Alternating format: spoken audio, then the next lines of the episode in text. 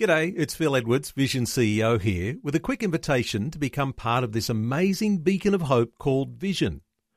Together we can put our love into action to help people of all kinds build or rebuild their lives on the truth of God.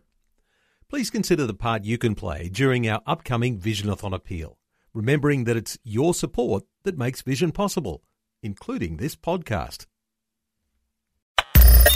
Audio on demand from Vision Christian Media. Exploring faith and the future.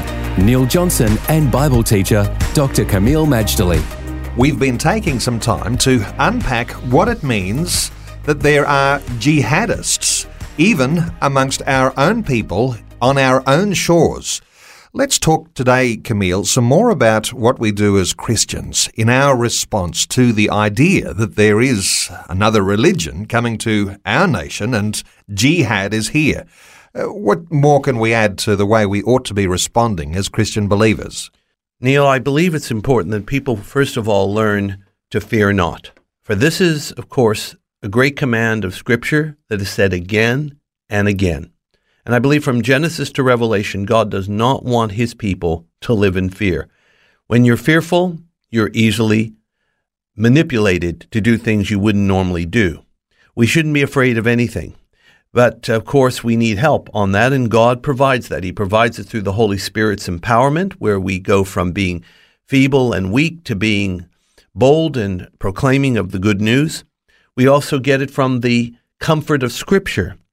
And as you may recall in our recent segment, I brought up 2 Timothy 3.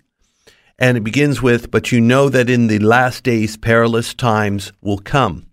What I'd like to address is how do we practically respond. After all, in Australia and this part of the world, people are very practical. Uh, what do you call it? Reality programs are very popular. So let's be practical. How do we respond? And it tells us, 2 Timothy 3, verse 10, But you have carefully followed my doctrine, manner of life, purpose, faith, long suffering, love, perseverance, persecutions, and afflictions so, what he's saying to Timothy is basically follow me. Because one thing about Paul, he didn't suffer from a fear issue. Not at all. he just hit one trial or brick wall or tribulation or mountain and then he came back fighting for more. Now, that's not in him organically. Nobody's that way. It's because of his call and because of his being filled with the Holy Spirit, he just kept going. Therefore, his example, the example of other faithful ones in Scripture, the example of Christ himself, and the example of people in church history or even saints today, there's a few of them worth following. When you see how they've handled trouble and affliction, then you're able to do likewise.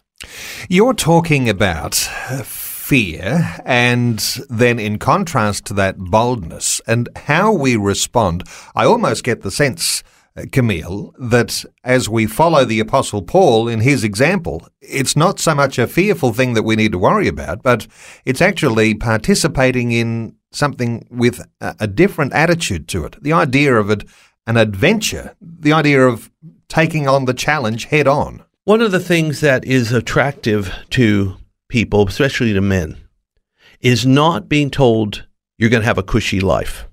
We're hearing that a lot, eh, not so overtly, of course, but there are a lot of feel good messages which point to that way.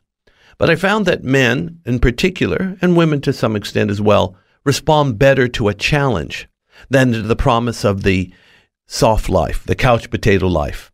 When you understand there is a challenge, and you rise up to that challenge, whatever that challenge may be, you will inadvertently or actually very much intentionally in the plan of God become a better person, especially when you have faith.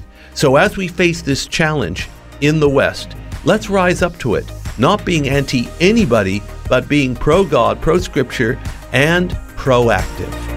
Faith and the Future with Neil Johnson and Dr. Kameel Majdali from Teach All Nations. For more from Dr. Majdali, including books and DVDs on prophecy, Bible commentaries, plus today's and other episodes of Faith and the Future, go to vision.org.au. Thanks for taking time to listen to this audio on demand from Vision Christian Media. To find out more about us, go to vision.org.au.